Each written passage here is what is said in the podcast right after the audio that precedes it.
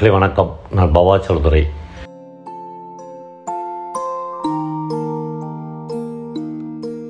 உலகம் முழுக்க பெரும் கலைஞர்கள் எல்லோருமே ஏதோ ஒரு வகையில் தனித்து விடப்பட்டவர்கள்தான். அவர்கள் அவர்களில் பெரும்பாலானரை குடும்பம் கைவிட்டு விடுகிறது. இன்னும் பலரை சமூகமே கைவிட்டு விடுகிறது. ஏதோ ஒரு வகையில் பெரும் கலைஞர்களில் நிறைய பேர் தனித்து விடப்படுகிறார்கள். அனாதைத்துவமான ஒரு வாழ்க்கைக்கு அவர்கள் தங்களை ஒப்பு கொடுக்க வேண்டியிருக்கிறது. சமீபத்தில் ஐம்பது ஆண்டுகளாக தொடர்ச்சியாக கலை இலக்கியத்தில் தீவிரமாக தன்னுடைய கலை வாழ்வுக்காக வாழ்ந்து கொண்டிருக்கிற சி. மோகனுக்கு நாங்கள் நண்பர்கள் எல்லாம் சேர்ந்து ஒரு விழா எடுத்தோம். அந்த விழாவில் பேசுகிற எஸ். ராமகிருஷ்ணன் ஒரு வகையில் கலைஞன் என்பவன் சூரிய ஒளி படாத ஊற்று நீர் மாதிரியானவன் என்கிற ஒரு வார்த்தையை சொன்னார். அந்த வார்த்தை பல மணி நேரங்கள் எனக்குள் அப்படியே இருந்தன. கலைஞன் சூரிய ஒளி படாத ஊற்று நீர் போல இருக்கிறவன் தான். அவனால் இந்த பெரும் மானுட சமுத்திரத்தில் ஒருவனாக இருந்து வாழ்ந்துவிட்டு செத்துப்போக எப்பொழுதுமே முடியாது. அவன் ஏதோ ஒரு வகையில் தனித்து இருக்க விரும்புகிறான். தனித்து செயல்பட விரும்புகிறான். அவனுடைய செயல்பாடுகள் பொது செயல்பாடுகள் இல்லை. அது ஒரு தனித்துவமான செயல்பாடு. அந்த செயல்பாடு குறித்த ஒவ்வாமை பொது சமூகத்திற்கு எப்பொழுதும் இருந்து கொண்டே இருக்கிறது. அதை பற்றியான கவலை கலைஞனுக்கு எப்பொழுதுமே இருந்ததே இல்லை. இந்த ரெண்டு விஷயங்களையும் நாம் நுட்பமாக கவனிக்க ஆரம்பித்தால்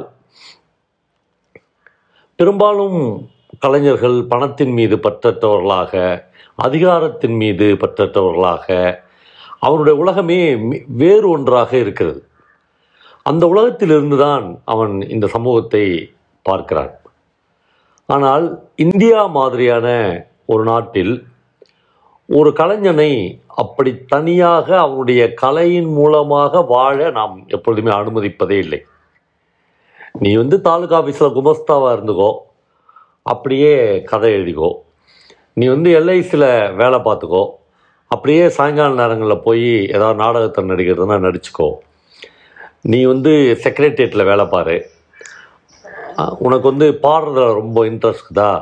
ஏதாவது ஒரு குழுவில் போய் விடுமுறை நாட்களில் பாடு. அப்போ தான் உன்னால் ஒரு கௌரவமான வாழ்க்கையை வாழ முடியும். நீ கலைக்காக மட்டும்தான் வாழ்கிறேன் என்றால் நீ தெருவில் பிச்சை எடுப்படா என்று இந்த சமூகம் நமக்கு சொல்லிக்கொண்டே இருக்கிறது. ஆனால் பிடிவாதமாக ரொம்ப குறைவான கலைஞர்கள் இந்த ரெண்டு பக்கம் நான் அந்த ஸ்ரீமோகனுடைய விழாவில் கூட சொன்னேன். ஒரு பக்கம் ஒரு துர்தேவதை உட்கார்ந்து கொண்டு இருக்கிறது இன்னொரு பக்கம் நல் தேவதை உட்கார்ந்து கொண்டு இருக்கிறது அந்த நல் தேவதையின் பக்கங்களில் எல்லா வசதிகளும் இருக்கிறது. ஒரு வசீகரமான புன்னகை இருக்கிறது. அந்த நல் தேவதைக்கு அருகில் ஒரு ஆடி கார் இருக்கிறது. ஒரு சௌரியமான ஃப்ளாட் இருக்கிறது. எல்லாமே இருக்கிறது. பேங்க் பேலன்ஸ் இருக்கிறது எல்லாமே இருக்கிறது. இந்த துர்தேவதியின் பக்கத்தில் ஒன்றுமே இல்லை. ஆனால் அது உன்னை சதா அழைத்து கொண்டே இருக்கிறது. என்கிட்ட வா என்கிட்ட வா என்று. தெரிந்தே போய் துர்தேவதைக்கு வாக்குப்படுபவர்கள் தான் மிஞ்சுகிறார்கள். ஒரு வகையில் பிரபஞ்சனும் சீமோகனும் கோணங்கியும் துர்தேவதைக்கு அப்படி வாக்கப்பட்டவர்கள் தான் அப்படி வாழ்க்கப்பட முடியாமல் அந்த பக்கமும் இந்த பக்கமும் அல்லாடி கொண்டிருக்கிற பலரையும் நமக்கு தெரியும். அவர்கள் ஒரு நேரம் குறிப்பார்கள். நான் ரிட்டையர்ட் ஆகிட்ட பிறகு கலை சேவை செய்ய வர சார் என்று சொல்வார்கள். அப்படி தான் செய்ய யாராலும் வரவே முடியாது. அது வாழ்க்கையினுடைய ஒரு நிர்பந்தம். அப்புறம் ஒரு வேலையில் இருக்கிற போதே ஒரு கலைஞனாகவும் இருப்பது என்பதை பல பேர் ஒரு தவம் மாதிரி மேற்கொண்டிருப்பதையும் நாம் பார்க்க முடியும். தமிழில் ஒரு வகையில் எல்லா பெரிய எழுத்தாளர்களுமே இதை பற்றி எழுதியிருக்கிறார்கள். கவிதையாவோ கதைகளாகவோ உலகெல்லாம் சுற்றி திரிந்தாலும் நாடோடி மாறி சுற்றி திரிந்தாலும் நான் கலைஞன் தான் என்று விக்ரமாதித்யன் டிக்ளேர் பண்ணுகிறார். எழுத்தாளர்களில் எனக்கு தெரிந்து இந்த கலை வாழ்வை பற்றி அதை முன்னெடுத்து தோற்று போகிற அல்லது ஜெயிக்கிற ஒரு கலைஞர்களை பற்றி எழுதாத எழுத்தாளர்களே இல்லை என்று சொல்லலாம். சுந்தரராம் சாமி ஆயித்ராம் சோயித்ராம் என்று ஒரு கதை எழுதியிருப்பார். சென்னையில் இந்த சவுகார்பேட்டையில் அங்கிருந்து ஒரு மொத்த ஜவுளி கடையிலிருந்து சாம்பிள் துணிகளை சேகரித்து கொண்டு போய் ஊர் ஊராக போய் ஒரு மூன்றாம் தர லாட்ஜில் தங்கி ஏன் மூன்றாம் தர லாட்ஜில் தங்கணுன்னா அவங்களோட மொத்தமே நூறுரூபா தான் அவர்கள் வந்து அகாமடேஷனுக்காக கொடுப்பார்கள்.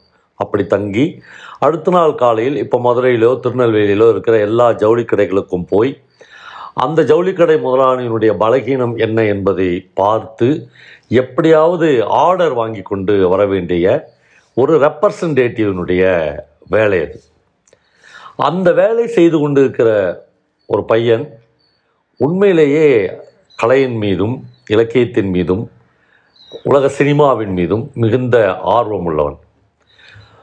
இந்த இந்த மாதிரியான ஊர் சுற்றுகிற இந்த மாதிரியாக நிர்பந்திக்கப்பட்டவர்களுக்குத்தான் இந்த மாதிரியான வாழ்க்கை கிட்டும் என்பது இல்லை. அதை ரொம்ப நுட்பமாக சுந்தரராமசாமி அந்த கதையிலேயே அந்த ஜவுளிக்கடை ஓனர்கள் வந்து ரெண்டு பேர் அண்ணன் தம்பி. அவனுடைய அந்த ஒருவனுடைய மனைவி இப்படி கலை சினிமா இதன் மீது மிகுந்த ஆர்வத்தோடு இருப்பாள். ஒரு வகையில் இந்த பையனின் மனநிலையை ஒத்தவளாக அவள் இருப்பாள். இவனுக்கு இதெல்லாம் டேஸ்ட் இருக்கிறது என்று அவளுக்கு தெரியும். அவள் வந்து இவனுடைய மனைவி மட்டுமல்ல இதெல்லாம் தீராத வேட்கை கொண்டவள் தீராத காதல் கொண்டவள் என்று அவளுக்கு தெரியும் அவனுக்கு தெரியும். ஆனால் காலம் அவளை சவுகார்பேட்டையில் இருக்க வைக்கும் இவனை ரயிலோ பஸ்ஸிலோ ஒரு ஒரு ஊராக்க அலைய வைக்கும். இந்த நுட்பமான விஷயங்களை கவனித்து கொண்டிருக்கிற அந்த முதலாளி இறந்த பிறகு உடனடியாக முதலில் அவனுடைய காரியம் முடிவதற்குள் அவன் செய்கிற முதல் காரியமே அவனுடைய தம்பி வந்து இவனை வேலையை விட்டு தூக்குவான்.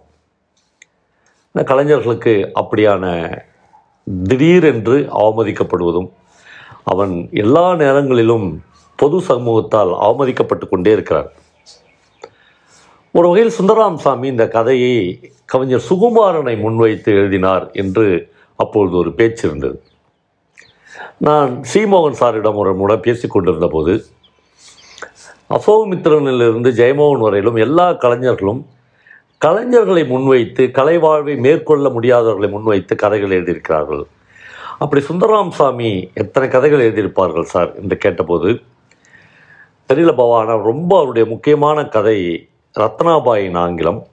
அந்த கதையே அவர் தன்னை முன்வைத்து தான் எழுதினதாக சொல்வார்கள்.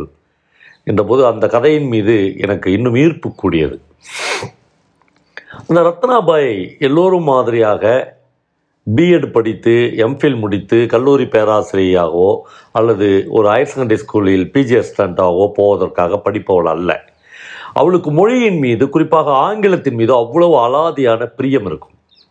அவள் தும்புகிற போது கூட தமிழில் தும்மாமல் ஆங்கிலத்தில் தும்புவாள் என்று சுந்தரராமசாமி எழுதியிருப்பார். அவ்வளவு ப- ஆர்வமும் பிரியமும் வெறியும் வேட்கையும் அவளுக்கு ஆங்கிலத்தின் மீது இருக்கும். ஆனால் காலம்தான் எப்பொழுதுமே இந்த மாதிரியான மனிதர்களை சீட்டுக்கட்டு மாதிரி கலைத்து போட்டு விளையாடும் இல்லையா? அந்த பொண்ணை திடீர்னு ஒரு பல் டாக்டரு டெல்லியிலேருந்து வந்து கல்யாணம் பண்ண போயிடுவான். அதற்கு பிறகு இப்பொழுது அவள் முன்னால் ரெண்டு விஷயம் நிற்கும். ஒன்று எல்லாவற்றையும் இழந்து விடுவது. மொழியாவது புடலங்காயாது எல்லாத்தையும் விட்டுட்டு வீட்டு வேலை பாரு. குழந்தை பெற்றுக்கோ குழந்தைங்கள வள. அதுங்களை வந்து ஸ்கூலுக்கு அனுப்பு. அப்புறம் அதுங்க அதுங்க குழந்தைங்கள வளர்க்கும். இந்த ரொட்டீனுக்குள்ளே வரையா? இல்லை மொழி இலக்கியம் கலைன்னு ஏதோ அலைய போறியா? அவள் ரகசியமாக ஒரு முடிவெடுப்பால் தான் கலை வாழ்வை இந்த குடும்பத்திலிருந்தே மேற்கொள்வது. அது எப்படி மேற்கொள்வது என்றால் அவள் இழந்து போன அந்த மொழியின் லாவகத்தை தன்னுடைய தோழிகளுக்கு அவள் எழுதுகிற கடிதங்கள் மூலமாக தக்க வைத்துக் கொள்வது. அந்த மனநிலையை தன்னில் இருத்திக் கொள்வது என்று முடிவெடுத்து மிக அழகான கடிதங்களை அவள் தன்னுடைய தோழிகளுக்கு எழுத ஆரம்பிப்பாள். அவளுடைய கடிதங்கள் வரும்போதெல்லாம் இவ கூட படித்த எல்லாருமே பிஎட் படித்து எம்ஃபில் படித்து பேராசிரியர்களாகவும் டீச்சர்ஸ்களாகவும் போய் விட்டிருப்பார்கள் ஆனாலும் அவர்களுக்கெல்லாம் வாய்க்காத அந்த மொழியின் லாவகம் ரத்னாபாய்க்கு வாய்த்திருக்கும். அவருடைய கடிதத்தை போட்டி போட்டுக்கொண்டு கிழிந்து போகிற அளவுக்கு இவர்கள் ஸ்டாஃப் ரூமில் வைத்து படிப்பார்கள். அப்படி படித்த ஒரு கடிதம்தான் அப்படி வந்த ஒரு கடிதம்தான் இவ்வளவுத்துக்கும் பிரச்சனையாகிவிட்டது என்று சுந்தராம் சாமி அந்த கடித அந்த கதையை ஆரம்பிக்கிறார். என்னென்றால் நான் லாங் பஜாரில் டெல்லி லாங் பஜாரில் ஷாப்பிங் போனேன்.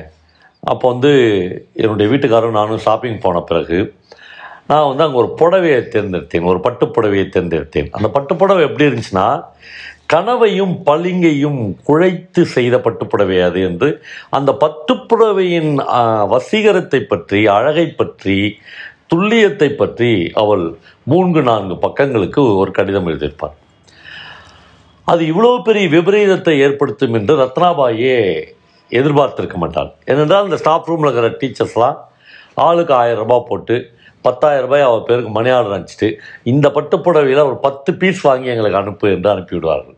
அவர் தான் வீட்டுக்காரனை கூட்டின்னு போய் ஒரு ஒரு இடமா சுற்றி ஒரு ஒரு ஜவுளி கடையாக போய் இது இல்லை இது இல்லைன்னு பிரித்து போட்டு அலைவதாகத்தான் அந்த கதை போகும்.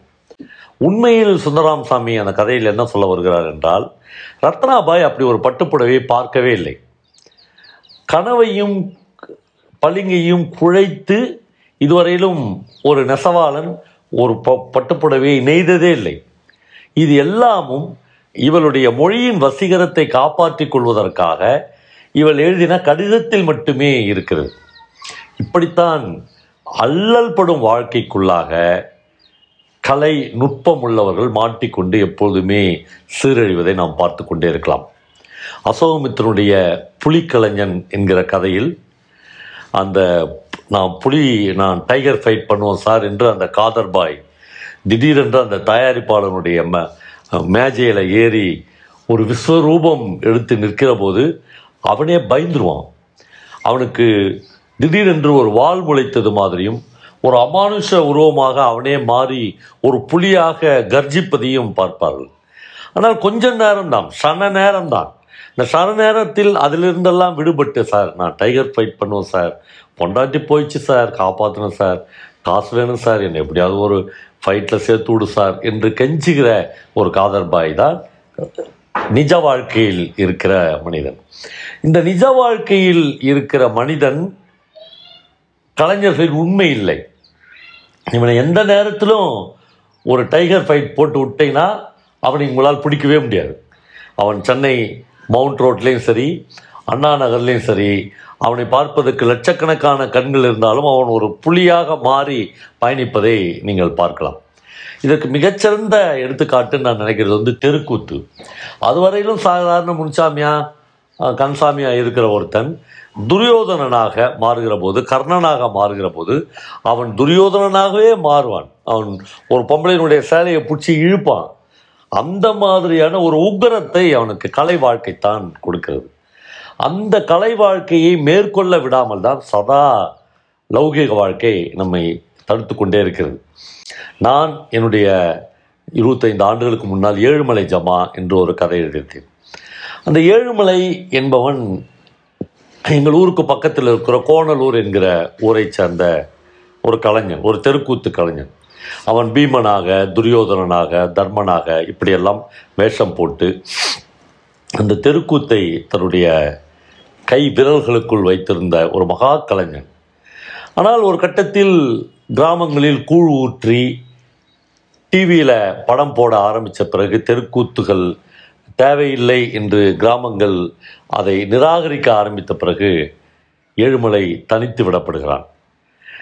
இந்த குழுவில் இருந்த பத்து பதினஞ்சு பேரும் பாஞ்சாலியாக நடித்தவள் து- துரியோதனனாக நடித்தவன் தர்மராக நடித்தவர்கள் எல்லோருமே வாழ்க்கையை தேடி கரும்பு வெட்டுறதுக்கு ரிக்ஷா ஓட்டுறதுக்கு இப்படி ஒவ்வொருத்தராக பிரிந்து போகிறார்கள். உள்ளூரில் இருந்தால் அவமானம் என்று கருதுகிற ஏழுமலை பஸ் ஏறி பெங்களூருக்கு போகிறான்.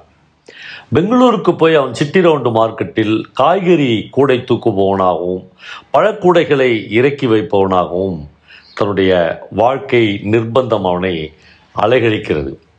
நண்பர்களே இப்படிப்பட்ட பெரும் கலைஞர்களை எப்பொழுதுமே வேடிக்கை பொருட்களாக்கி அவர்களை வேடிக்கை பார்ப்பதில் நம் சமூ- சமூகத்துக்கு ஒரு அதீதமான வன்மம் உண்டு. அப்படி ஏழுமலை அந்த பழக்கூடைகளோடு அவன் சுமந்து கொண்டு வருகிற போதே நீ கூத்தில் பயங்கரமாக ஆடுவேமேடா ஒரு ஆட்டம் ஆடு பார்க்கலாம் என்று ராஜாவின் கிரீடத்துக்கு பதிலாக பழக்கூடைகளை வைத்து ஆடுகிற ஏழுமலையை நாம் பார்த்து கொண்டே இருக்கிறோம். ஆனால் ஏதோ ஒரு தருணத்தில் ஏழுமலை அந்த வாழ்க்கை செத்தாலும் இனிமேல் ஊருக்கு போய் சாவதென்றும் செத்தாலும் இனிமேல் மறுபடியும் ஒரு கலைக்கு தன்னை ஒப்பு கொடுக்குவதென்றும் திரும்பி வந்து விடுகிறான். பல பேர் திரும்பி வரா வராமல் கூடை தூக்குபவர்களாகவே காய்கறி கூடைகளை சுமக்கவர்களாகவே செத்தும் மடிகிறார்கள். ஒரு வகையில் சபிக்கப்பட்ட வாழ்க்கை மாதிரி தெரிகிற இந்த வாழ்க்கை தான் கலையை கலைஞனை மேலும் முன்னகர்த்துகிறது. அதுதான் அவர்களை இன்னும் தீவிரப்படுத்துகிறது. தங்களுடைய மனதுக்குள் அவர்களை இன்னும் உற்சாகப்படுத்துகிறது. இந்த மாதிரியான உற்சாகத்தில் அந்த கலைஞர்கள் இருப்பது என்பது இந்த காலத்தின் காலத்தின் மேடையில் தனக்கு ஒரு சிம்மாசனம் உண்டு என்று அந்த கலைஞர்களுக்கு தெரியும். ஏனென்றால் எந்த காலமும் விஓக்களை டிஆர்ஓக்களை கலெக்டர்களை நினைவு வைத்து கொள்ளப் போவதில்லை. காலம் இன்னும் மகாகவி பாரதியை புதுமைப்பித்தனை கு அழகிரிசாமியை ராஜநாராயணை நினைவில் வைத்து கொண்டே இருக்கிறது. இத்தனை அவமானங்களை அவர்கள் பெற்ற போதிலும் கூட ஏதோ ஒரு லட்சியவாத உணர்வு அவர்களை உந்தி தள்ள தள்ளதான் இந்த கலைவாழ்வை இத்தனை சிரமப்பட்டும் மேற்கொள்கிறார்கள். அதுதான் கலைஞருக்கான கலைஞனுக்கான மகத்தான வெற்றி.